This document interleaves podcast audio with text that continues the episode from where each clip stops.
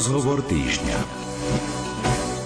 Európska únia pomáha ľuďom, ktorí utekajú z Ukrajiny, ale aj štátom, ktoré sa o utečencov postarajú. Celkovo pôjde o 10 miliard eur. Z vojny na Ukrajine sa však môžeme aj poučiť. Európska únia potrebuje zvýšiť obrany schopnosť a energetickú nezávislosť. Aktuálne novinky z Europarlamentu rozoberieme v nasledujúcich minútach v relácii Rozhovor týždňa. Hudbu do relácie pripravil Jakub Akurátny, slovom vás bude sprevádzať Ondrej Rosík. Mojím hostom je Ivan Štefanec, europoslanec a vedúci slovenskej delegácie pri Európskej ľudovej strane za stranu KDH. Príjemný dobrý deň. Príjemný deň všetkým, pozdravujem vás. Začneme aktuálnou témou. Ako Európska únia pomáha Ukrajincom v aktuálnej situácii? Áno, myslím, že to je kľúčová otázka súčasnosti, lebo celý Európsky parlament žije najmä pomocou Ukrajine a najmä tým, ako čo najskôr dosiahnuť opätovne mier v Európe, pretože únia je mierový projekt. Našim cieľom je mier v Európe, ktorý bol narušený šialenou ruskou inváziou na Ukrajinu. Takže na jednej strane sa snažíme zastaviť agresora ekonomickými sankciami, ktoré máme v rukách rukách. A na druhej strane to, čo je najpodstatnejšie, pomôcť ťažko skúšaným Ukrajincom, jednak humanitárnom pomocou, jednak pomocou peniazmi, aby stabilizovali svoj rozpočet, dokonca až vo výške 1,2 miliardy eur sme zabezpečili finančnú pomoc pre Ukrajinu, aby mohli vyplácať dávky, dôchodky, pretože tá krajina je naozaj dnes ťažko skúšaná, je vo vojne a musí sa brániť. Druhou pomocou bola aj celkom bezprecedentná pomoc nákupov obranných systémov systémov. To doteraz Európska únia nikdy nerobila. Najskôr sme dali na to 500 miliónov, potom neskôr sa navýšil ten rozpočet až na miliardu eur na zlepšenie obrany Ukrajiny, teda zbrojných systémov. To bolo historicky prvýkrát, čo niečo také Európska únia urobila spoločne, že niekomu takto pomohla, ale tá situácia naozaj je mimoriadná, musíme používať mimoriadne prostriedky. No a v neposlednom rade pomáham aj humanitárnou pomocou. Stále viac a viac miliónov eur ide na humanitárnu pomoc a ja veľmi chcem oceniť pri tejto príležitosti dobrovoľníkov, ľudí, ktorí pomáhajú na Ukrajine, ale najmä na Slovensku. Slováci ukazujú naozaj, že majú dobré srdce a to, čo som videl aj na východnom Slovensku, aj na celom našom území, dokazuje, že naozaj Slováci v tejto nelahkej situácii obstáli a veľa z nich naozaj pomáha. Takže čo vieme zabezpečiť z európskej perspektívy je pre všetkým pomoc Ukrajine a na druhej strane, no samozrejme, snažíme sa zastaviť agresora ekonomickým spôsobom, to celkom nie je jednoduché, ale urobili sme mnohé opatrenia na to, aby sa stiažil prístup k finančným zdrojom práve pre Rusko. Zmrazili sme aktíva Ruska, ktoré sú na území Európskej únie, zmrazili sme majetky ruských oligarchov, zastavili sme vydávanie zlatých pasov, ktoré niektoré krajiny vydávali, aby takto legitimizovali nadobudnutý majetok ruských oligarchov. Takže toto už sa nemôže udiať. Niektoré krajiny doteraz to robili, Portugalsko, Malta a podobne. Ďalej sme samozrejme prijali aj osobné sankcie na, musím povedať, vojnové vojnového zločinca Vladimíra Putina, ktorý rozpútal túto šialenú vojnu. Aj na jeho okolie dokonca už až tisíc ľudí je na tomto sankčnom zozname tým, že nemôžu vycestovať do únie, nemôžu používať majetok, bankové účty sú zastavené, takže všetky tieto ekonomické nástroje sme použili, aby sme vytvorili tlak na to, aby táto vojna skončila. Tento rozhovor nahrávame tesne po samite, ktorý bol v Európskom parlamente. Môžeme trošku priblížiť, čo sa dialo a čo z neho vyplynulo? Tento summit bol veľmi dôležitý, pretože bol o zosúladení európskych záujmov. Dokázal ale, myslím, napriek aj rôznym pohľadom, ktoré sú legitímne vždy, európsku jednotu, ktorá je v jasnom odsúdení ruskej invázie a v jednoznačnej pomoci Ukrajine. Navýšil prostriedky pre pomoc Ukrajine, ale urobil pre všetkým rozhodnutia, ktoré doteraz sa neudiali a z môjho pohľadu sú kľúčové pre energetiku v Európe a to sú dohody o spoločnom nákupe plynu, skvapalneného plynu vodíka, čiže keď budeme spoločne kupovať energetické suroviny, mimochodom to, čo som navrhoval už niekoľko mesiacov predtým aj s kolegami v Európskom parlamente, som rád, že sa to podarilo, že sa k tomu pristupuje, lebo keď to budeme robiť, no tak máme šancu dosiahnuť jednak lepšie ceny, ako keď to budeme robiť po jednotlivých krajinách, veď dnes je absurdná situácia, že za ruský plyn Slováci platia viac ako Nemci. To celkom nie je normálne, keď Nemci majú väčšiu životnú úroveň a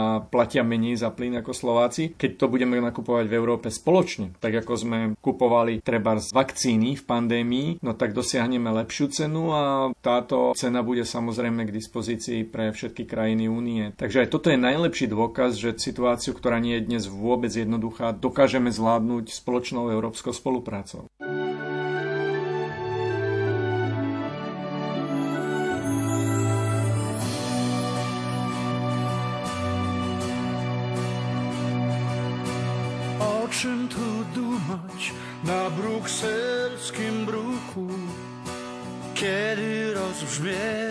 Tyle fałszywych nut i kiedy wśród fajerwerków huku tak wielu chce zapomnieć słowo Bóg.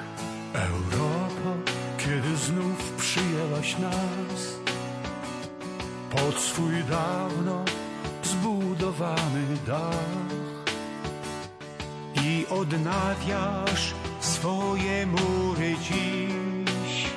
Nie zapominaj, gdzie fundament ich. Europo, nie możesz żyć bez Boga. Nie uciekaj dziś od prawdy prostych słów. Zapisz się w sercu i zachowaj w duszy, bo Bóg jest drogą, którą warto iść. Bez serc, bez ducha, to szkieletów ludy powraca dzisiaj echo poety słów. Bez Boga w sercu i bez Boga w duszy tak trudno będzie znaleźć mocny grób. Na opoce zbudowany jest Twój dom. Europo, rodziną silna bądź. Są wartości, których trzeba strzec, by idąc do przodu wiedzieć skąd idzie. Europo, nie możesz żyć bez Boga. Nie uciekaj dziś od prawdy prostych słów. Zapisz się w sercu i zachowaj w duszy, bo Bóg jest drogą, którą warto iść. Europo, nie możesz żyć bez Boga, tak jak prosił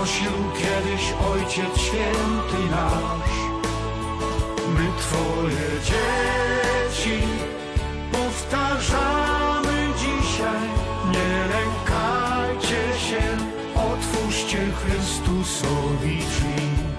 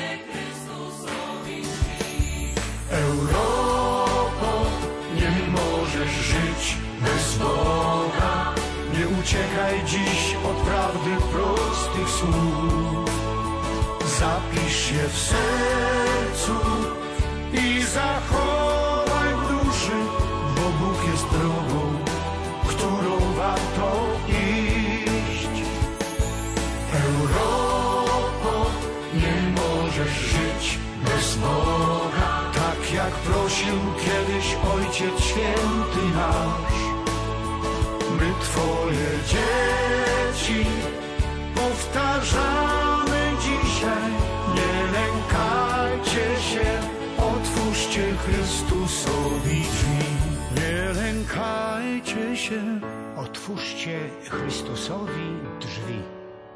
Počúvate Rádio Lumen, vysielame reláciu Rozhovor týždňa. Rozprávam sa s europoslancom a vedúcim slovenskej delegácie pri Európskej ľudovej strane Ivanom Štefancom za stranu KDH. Pokračujeme v téme konflikt na Ukrajine. Ukrajine pomáhajú aj priamo ľudia z vášho týmu. Som rád, že sme takisto veľmi aktívni. Z môjho týmu sú takisto viacerí ľudia na Ukrajine, kde sa rozhodli pracovať ako dobrovoľníci. Ja som ich rád uvoľnil. Samozrejme, mnohí pracujú aj na tom, aby zdieľali informácie, aby pomáhali Ukrajincom, ktorí prichádzajú na Slovensko s tým, že dostanú informácie, kde sa môžu ubytovať, kde sa môžu zamestnať, ako môžu dostať sociálne, zdravotné dávky, aby sa postupne integrovali do spoločnosti. Takisto som sa osobne dohodol s ukrajinskou stážistkou Šimečková by bola súčasťou môjho týmu. Treba povedať, že som s ňou bol v kontakte už dlhšie predtým, než začala táto ruská vojna na Ukrajine, ale sme sa dohodli a som rád, že posilní náš tím. Ona je špecialistka na digitálne technológie, ktorým sa tiež venujem, takže som rád, že aj takýmto spôsobom jej môžem trošku aj pomôcť, pretože jej rodina je momentálne tiež v Záporoží a otec bojuje v domobrane, matka sa skrýva s malým bratom v pivnici. Tá situácia je taká ako u typických ukrajinských rodín. No a v neposlednom rade samozrejme Samozrejme, snažíme sa pomáhať aj či už viditeľným alebo neviditeľným spôsobom, tak ako všetci normálni ľudia na Slovensku cez rôzne nadácie a konkrétnu pomoc ľuďom, už ktorí sú tu na Ukrajine. Ja som denne v kontakte nielen s Ukrajincami na Slovensku, ale aj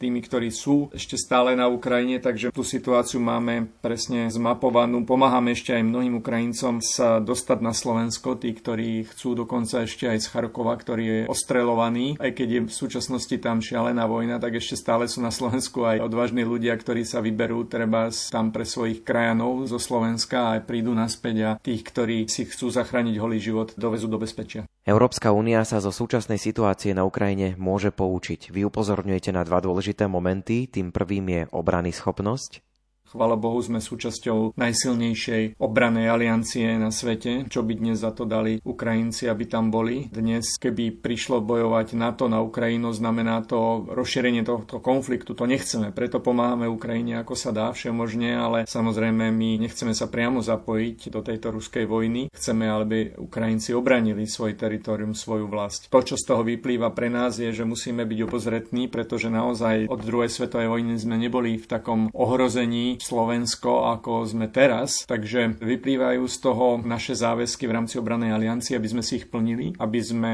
spolupracovali s našimi partnermi. Našťastie rozhodnutie obranej aliancie je také, že posilňuje svoje východné krídlo, teda aj na Slovensko prídu nielen ďalší vojaci, ale aj ďalšie protiraketové systémy, ktoré nám pomôžu chrániť nebo nad nami. A ja som vďačný každému človeku, ktorý príde brániť našu vlast a samozrejme z tejto obranej aliancie nemáme práva, ale aj povinnosti takže aj my sme súčasťou tohto celku a zase aj naši vojaci sú už napríklad na obranných misiách v Pobalti a práve takýmto spôsobom, takouto spoluprácou budeme silnejší a som si istý, že naše územie si obránime a práve aj táto obranná spolupráca nám dokáže zabezpečiť mier. Keď ukážeme, že sme silnejší, no tak si na nás jednoducho nepriatelia netrúfnú. No ale čo z toho vyprýva v oblasti obrany je aj to, že my musíme viac v Európe zvýšiť obrany schopnosť. Stále viac a viac je jasné, že musíme investovať viac do našej obrany, čo bolo podceňované, pretože stále sme sa spoliehali len na obranu alianciu, ktorá je teda najsilnejšia na svete, to je fajn, ale aj ako Európska únia musíme viac spolupracovať v obrane. Jednak myslím si, že dnes je potrebné investovať viac do spravodajskej služby európskej, myslím, že je viac potrebné investovať do spolupráce medzi krajinami na kompatibilných obranných systémoch, pretože ešte stále tam nie sme, každá krajina má nejaké iné. Keď budeme spoločne nakupovať a spoločne strážiť naše teritorium, dokážeme takisto ušetriť. Samozrejme to rozhodnutie posledných dní aj vytvoriť prvé také európske obranné sily v počte 5000 ľudí. Ja viem, že to nie je veľa, ale je to základ toho, aby sme si ako Európa boli sebestačnejší a chránili svoje teritorium bez ohľadu len na najsilnejšieho spojenca, ktorým sú Spojené štáty americké, ktorý platí viac než 70% tejto aliancie, ale je zrejme, že my, Európania, musíme prevziať prevziať väčšiu zodpovednosť za mier v Európe a za obranu nášho územia. Druhá vec, z ktorej sa môžeme poučiť, je energetická nezávislosť. Tie energetické sú veľmi, veľmi dôležité a myslím si, že ešte kľúčovejšie pre nás musíme byť nezávislejší v energiách. Stále viac než polovicu energií dovážame ako únia z územia mimo Európskej únie. Musíme viac sa snažiť o to, aby sme boli sebestačnejší, čiže väčší priestor dať obnoviteľným zdrojom, viac diverzifikovať našu energetickú infraštruktúru aj vôbec dodávateľov. Nemôžeme byť závislí len od jedného dodávateľa. Bohužiaľ na Slovensku tá situácia je taká, že v plyne drvú väčšinu viac než 90% máme od jedného dodávateľa z Ruska, čiže sme zraniteľní a práve preto potrebujeme viac prepojiť plynovú infraštruktúru, čo sa aj deje. My sme už prepojili plyn nielen z východu a na západ, ale aj severojužne z Maďarska. Tento rok sa dokončí prepojenie na Polsko, aby sme si mohli vyberať odberateľov. Keď sme to my, ktorí platíme, práve v rámci toho spoločného európskeho nákupu budeme brať od toho, ktorý nás neohrozuje a samozrejme, kto nám dá lepšiu cenu. Ale teraz odstrihnutie sa od ruských dodávok energetických, viem, že to nie je jednoduché a že sa to nedá urobiť zo dňa na deň, ale to nie je len ekonomická, logická otázka, ale to je morálna otázka. Predsa nechceme, aby sme financovali vojnu. My naozaj potrebujeme zvýšiť nezávislosť v energetike a obmedziť až úplne prerušiť tieto obchodné vzťahy, aby sme boli nezávislejší a aby sme nefinancovali vojnový stav vo svete, ale práve aby sme zabezpečovali mier.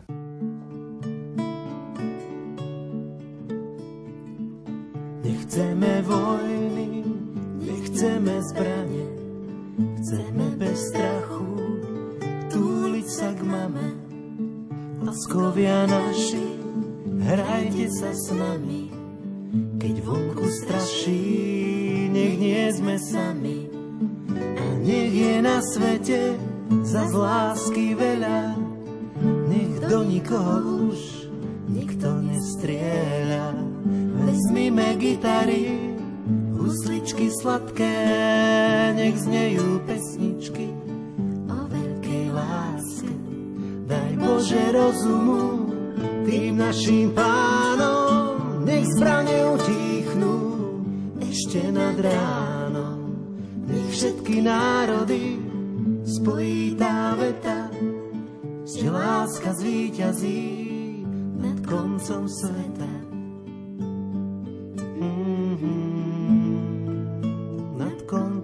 Sveta.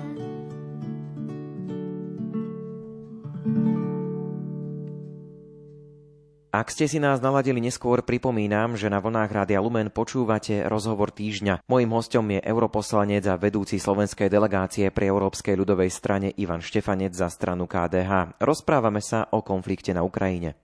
Vy ste adresovali ruskému patriarchovi Kirilovi otvorený list. Približme si obsah tohto listu. V tejto súvislosti spomeniem, že s patriarchom Kirilom mal rozhovor aj pápež František, takže v podstate ako keby ste sa pripojili k tejto veci. Takže čo ste patriarchovi Kirilovi napísali? Keďže som presvedčený, že viera nie je o násilí a kresťania nemôžu zostať nečinní, mier sa nedá dosiahnuť nečinnosťou, takže mali by sme sa práve spájať a oslovovať navzájom v tom, čo nás spája, vo viere a snažiť sa práve prispieť prispieť k mierovému riešeniu. Mňa veľmi, veľmi zarazilo, že patriarcha Kiril v Moskve podporoval vojnu, podporoval ruskú inváziu. Preto som ho oslovil a podporilo ma v tom mnoho európskych poslancov, mnoho kolegov z viacerých krajín, aby sa vyjadril za mier, aby odsúdil túto ruskú inváziu, túto bratovražednú vojnu, pretože ja si neviem predstaviť ako duchovný, ktorý naozaj je zodpovedný za spásu toľkých duší, ako by mohol podporovať krvi prelievanie. Preto som sa obrátil aj na jeho kázne, ktoré som si prečítal a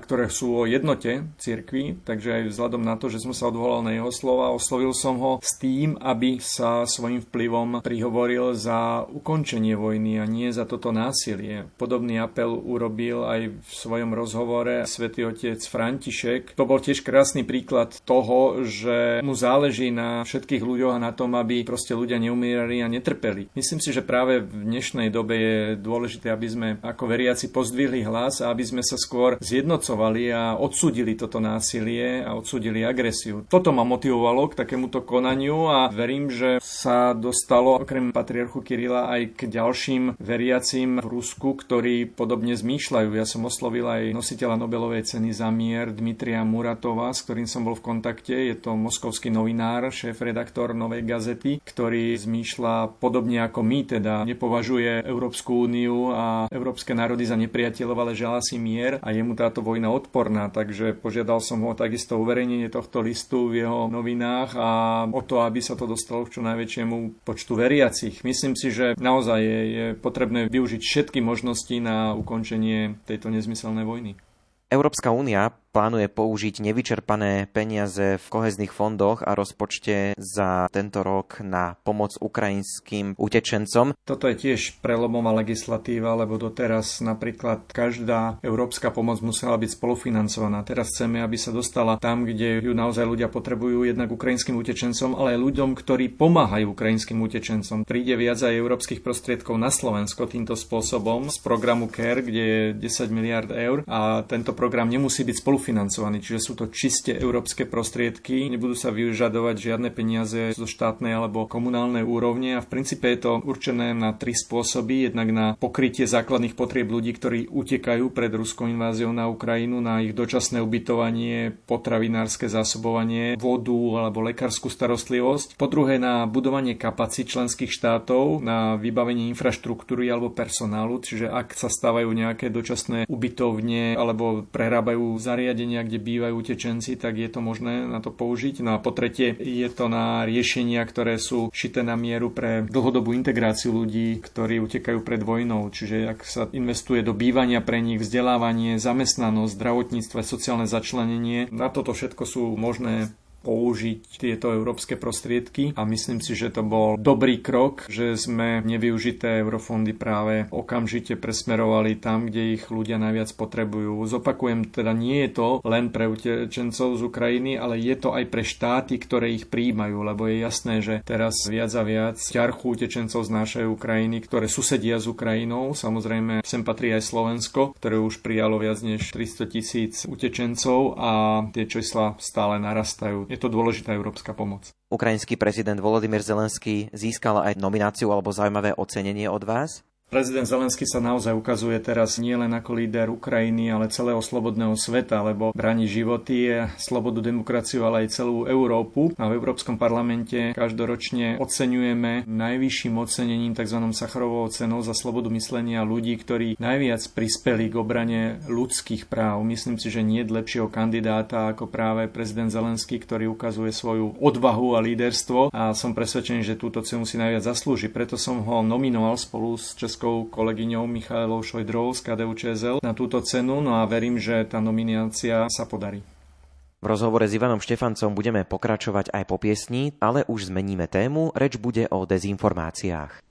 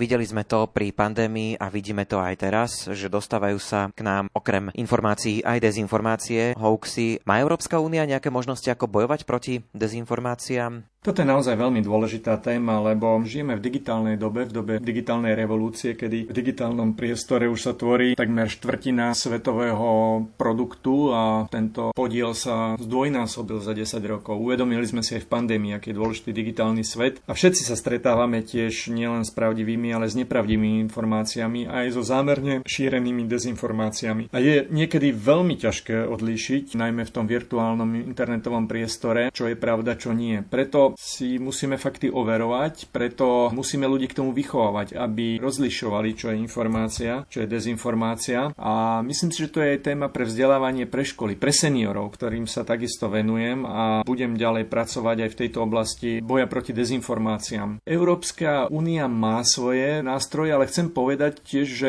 zhruba 10 rokov sme takisto v dezinformačnej vojne, ktorá bola zámerne pripravovaná najmä zo strany Ruska, takže tá skutočná vojna vojna, tá skutočná invázia na Ukrajinu bola len ďalším krokom toho, aké dezinformácie sem prúdili. Vidíme to z toho napríklad, keď aj na Slovensku už mnohé dezinformačné weby boli zavreté. A som rád, že vláda konala, ale musíme urobiť ešte viac. Čo sa dá urobiť z Európskej únie? Dá sa urobiť legislatíva, ktorú sme pripravili, tzv. akt o digitálnych službách, ktorý je kľúčovou legislatívou nielen preto, aby sa zlepšili vzťahy na internete, pretože stále ten internet je ovládaný malým počtom veľkých firiem. Ide o to, aby aj menšie firmy mali prístup k údajom, aby mohli rásť, aby mohli sa tam presadzovať a realizovať svoje nápady. Ale ide aj o to, aby tých dezinformácií bolo čo najmenej a preto v tomto akte o digitálnych službách prvýkrát zavádzame povinnosť a zodpovednosť šíriteľa informácií či dezinformácií za tento obsah. Ten, kto šíri túto informáciu, tak má zodpovednosť za ňu. Platí to teda najmä pre veľké platformy, pre sociálne siete a je dôležité, aby sme zladili prostredie internetové s tým fyzickým, aby svet online a offline bol rovnaký. Teda keď v normálnom svete nemôžete ohovárať človeka, nemôžete šíriť o ňom to, čo nie je pravda, no tak nemôže to byť realitovaní na internete. Aby sme prinútili šíriteľov stiahnuť tento dezinformačný obsah aj zo svojich stránok. Veľmi dôležitú úlohu hrá overovanie faktov, kritické myslenie a celková výchova k tomu, aby sme si overovali informácie, ku ktorým sme náchylní im veriť v prvom momente. Existuje aj desatoro určené pre seniorov, aby dokázali rozpoznať informácie a dezinformácie. Pripravili sme také desatoro pre seniorov. Šírime to práve v kluboch kresťanských seniorov, ale aj tam, kde je o to záujem. Pripravili sme to spolu s mojím tímom a v princípe obsahuje takéto body, že treba si overiť obsah, či sú fakty a údaje presné, či naozaj ten článok nie je zaujatý, či ide o objektívnu správu, alebo len nejaký subjektívny názor. Treba si ďalej overovať kanál, či ho poznáme, či na tom nie je niečo zvláštne. Tá stránka, odkiaľ pochádza, kto za ňou stojí, kto ju prípadne financuje a či aj iné dôveryhodné mediálne zdroje hovoria o tom, akú informáciu sme dostali, akú prijímame z tohto zdroja. Treba si overovať autora. Existuje naozaj takáto osoba, je to niekto vymyslený, fiktívny alebo naozaj skutočný. Ak nie je jasné, kto je autor, pravdepodobne aj zvyšok bude falošný. Keď nie je pod tým niekto podpísaný, no tak je veľmi pravdepodobné, že informácia pravdivá nebude, pretože uznávaní novinári majú svoju činnosť vždy uvedenú. Overovať si treba teda teda aj zdroje, či autor v tom článku svoje tvrdenia podkladá nejakými dôveryhodnými zdrojmi, či sú tieto zdroje spolahlivé, či sú citovaní odborníci naozaj špecialisti a ak sa v príbehu uvádzajú napríklad nejednoznačné zdroje alebo sa neuvádzajú žiadne, môžu byť tvrdenia v článku falošné. Ďalej napríklad fotky, ktoré vidíme, no tak si ich treba skontrolovať, pretože obrázky majú veľkú moc, dajú sa ľahko manipulovať a aj vyhľadávanie obrázkov môže ukázať, či už takýto obrázok nebol niekedy uvedený v nejakom inom kontexte. Treba naozaj si premyslieť, čo bolo zverejnené, pretože daný príklad by mohol aj skreslovať skutočnosť, recyklovať staré udalosti, vyvolávať nejaké silné emócie, ktoré často vyvolávajú. No a v tom zhrnutí naozaj treba aj pozorovať emócie, na ktorom stávajú dezinformácie, Treba sa zamerať na kvalitu správy, autorov správy, ku komu autor hovorí. Treba dávať pozor na kompromitujúce materiály, skôr si nechať poradiť do expertov a rešpektovať renomované médiá. Treba teda v prvom rade pochybovať o prvotnom pocite, čo v nás vyvolávajú tieto informácie. Skôr si tie správy overovať, ale aj keď hovoríme o desatore, v princípe sú to tri základné otázky, na ktoré by sme mali dávať si odpoveď, keď na niečo narazíme a to sú kto, prečo a ako. Kto to teda píše, prečo to píše, aký je to cieľ a aký je zdroj tejto správy. Rád sa aj nielen so seniormi vždy pobavím na to, ako môžeme rozlišovať dezinformácie od reality, pretože to bude ešte stále dôležitejšia téma. Digitálny priestor, ako som spomínal, bude viac a viac dôležitý a o to viac to bude silnejšia téma aj v budúcnosti. Po piesni budeme v relácii Rozhovor týždňa pokračovať, budeme hovoriť o nových možnostiach pre podnikateľov aj o novom zákone o digitálnych službách.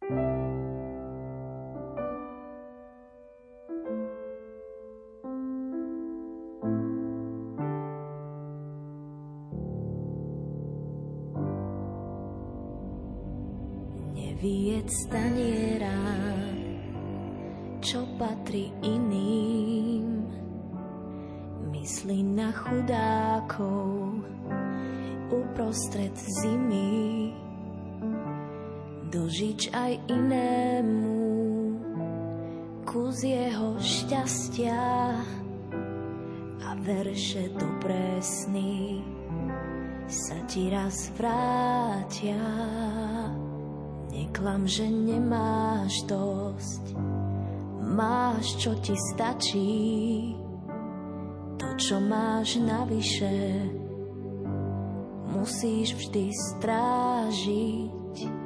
Pohľaď svet dlaňami, na to ich máme.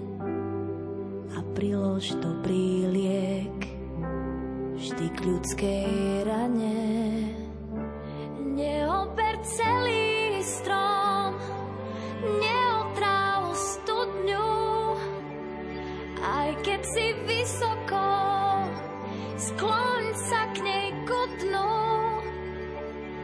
Hlд vody tomu daj, kto ňu prosí, a v srdci noc len to, čo pútnik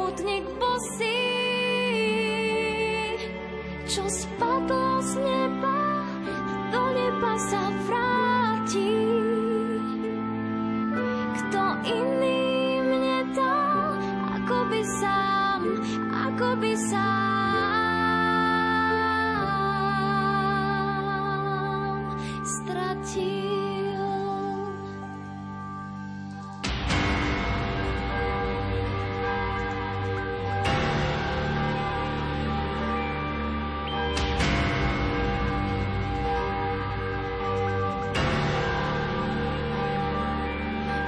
sa do očí deťom a chorým, tým, čo sa chytajú, aj slamky v mori. Skús plachtu rozprestrieť,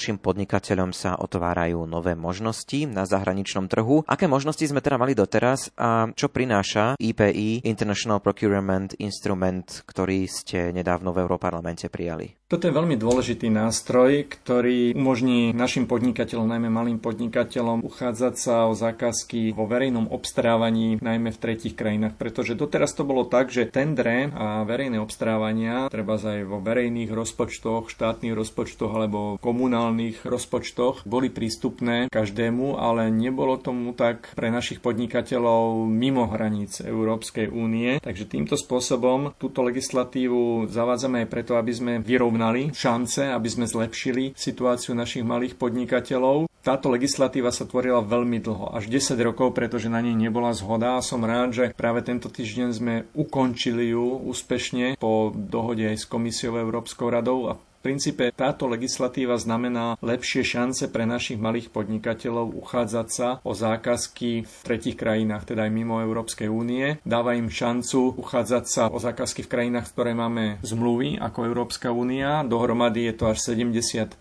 celkového svetového verejného obstarávania. Takže naozaj je to významný prelom. Verím, že to zlepší situáciu našich podnikateľov, najmä v informačnom biznise, ale aj v službách, pretože máme naozaj čo ponúknuť a Situácia osobitne malých podnikateľov bola pomerne zložitá. Dva roky v pandémii mali obmedzenú činnosť, teraz samozrejme prichádza vojna v Európe a s tým súvisiace nárasty cien energií. To podnikanie nie je jednoduché. O to dôležitejšie je, že aspoň takto im môžeme dobrými správami pomôcť zlepšiť trh a rozšíriť ho aj za hranice únie. 20. januára tento rok Európsky parlament prijal zákon o digitálnych službách, tzv. Digital Service Act. Ide o legislatívu pre jednotný digitálny trh, ktorá sa týka transparentnosti, ale aj nových proporčne nastavených povinností pre prevádzkovateľov digitálnych služieb či platformiem v závislosti od ich veľkosti a vplyvu. Skúsme na konkrétnych príkladoch povedať, aké situácie zákon rieši. My sme už spomenuli tie dezinformácie. Okrem dezinformácie je to prístup k údajom. Je dôležité, aby aj malé spoločnosti, ktoré doteraz nemali prístup k údajom, ktoré doteraz spravovali len veľké spoločnosti ako Facebook, Google napríklad a bránili si ich len pre svoje služby. Od teraz to už nebude pravidlom, od teraz budú mať aj menší hráči prístup k týmto údajom, čo je zásadný prelom pre zlepšenie služieb v končnom dôsledku aj pre kompatibilitu a prepojenie ich služieb, pretože mnohí veľkí hráči sa bránili použitiu svojich dát. Našou snahou je vytvoriť naozaj bezpečný digitálny priestor a vytvoriť jednoduché pravidlá, ktoré by sa nemenili. Ten internet bol v rámci únie doteraz regulovaný 20 rokov starými predpismi, takže akt o digitálnych službách je naozaj prelomový a z môjho pohľadu je dobre urobený a bude regulovať tohto prostredie na mnohé roky dopredu. Okrem prístupu k dátam, boji proti dezinformáciám je tam ešte dôležitá ochrana osobných údajov. Je garantované, že každý človek, ktorý zdieľa údaje, keď aj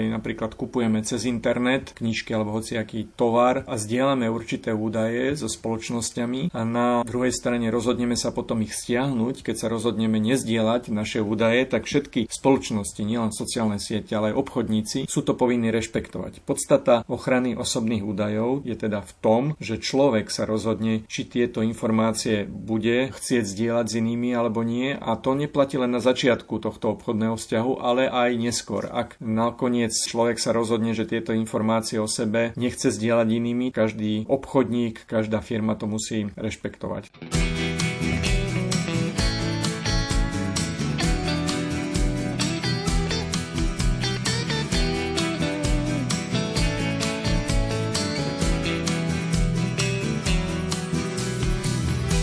Dohodnime sa na mier. Mier je to, čo nás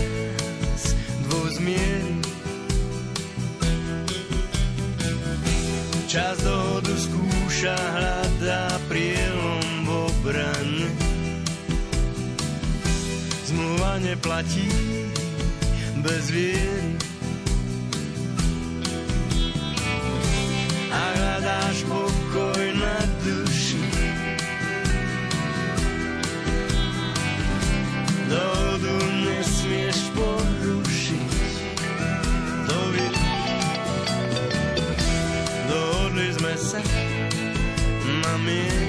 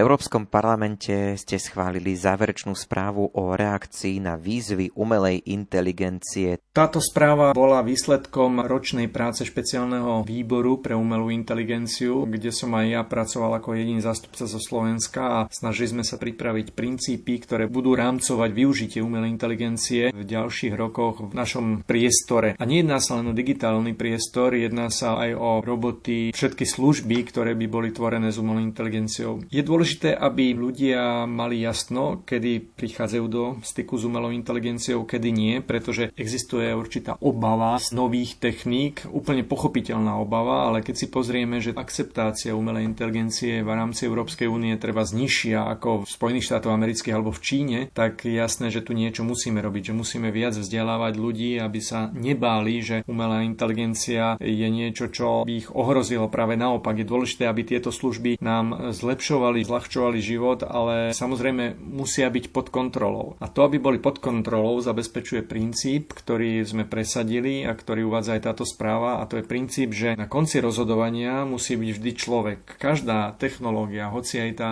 najinteligentnejšia, nemôže byť nadradená ľudskému rozhodovaniu, ale musí slúžiť v prospech človeka. Človek je ten, ktorý je ten rozhodujúci článok na konci a ktorý bude rozhodovať, či a ako použiť služby umelej inteligencie. Umelá inteligencia nám môže pomôcť v mnohých odvetviach, najmä v zdravotníctve dokáže zachrániť mnohé životy. Dokáže v doprave odbúrať mnohé prekážky a takisto aj zachraňovať životy a zdravie ľudí. A je dôležité, aby sme používali tieto techniky správne a aby sa neobrátili proti nám. Preto práve taký význam sme kládli tomuto osobitnému výboru a tejto správe, ktorá bude potom rozmeňovaná na drobné v ďalších jednotlivých legislatívnych aktoch, napríklad v akte o strojných zariadeniach, na ktorom tiež pracujem ako spravodajca v Európskom parlamente, kde ide o to, aké výrobky budeme púšťať na trh aj s umelou inteligenciou, ako práve tieto princípy budú tam zohľadnené a ako ich budú potom môcť ľudia používať. Či to budú high risk machines, či to budú riskantné stroje, ktoré budú ohrozovať zdravie, alebo práve budeme to mať pod kontrolou. A samozrejme všetci si želáme, aby umelá inteligencia bola sluhom, lebo môže byť dobrým sluhom, ale zlým pánom, takže chceme, aby bola dobrým sluhom a práve preto je kľúčové, aby sme tieto základné princípy dodržiavali. Rozprávali sme sa o aktuálnej situácii na Ukrajine a o tom, čo robí a čo môže urobiť v tomto smere Európska únia. Rozoberali sme aj digitálne technológie a mnohé ďalšie novinky z Európskeho parlamentu, ktoré nám sprostredkoval europoslanec a vedúci slovenskej delegácie pri Európskej ľudovej strane Ivan Štefanec za stranu KDH. Ďakujeme veľmi pekne. Ďakujem veľmi pekne, do počutia a všetkým pekný deň. Ja už len doplním, že rozhovor týždňa odvysielali hudobný dramaturg Jakub Akurátny a od mikrofónu sa lúči Ondrej Rosík. Do počutia.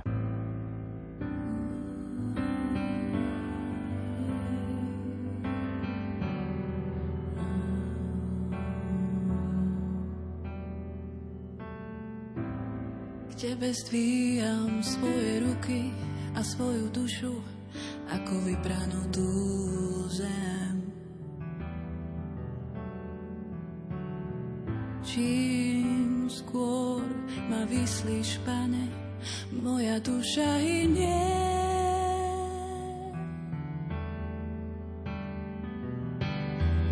Neskrývaj svoju tvár predo mnou, daj mi nic rána, počuť Tvoju milosť a Tvoju vôľu, môj Pán. Daj mi poznať cestu, po ktorej kráčať mám. Lebo v Teba dúfam, v Teba verím, na Teba čakám.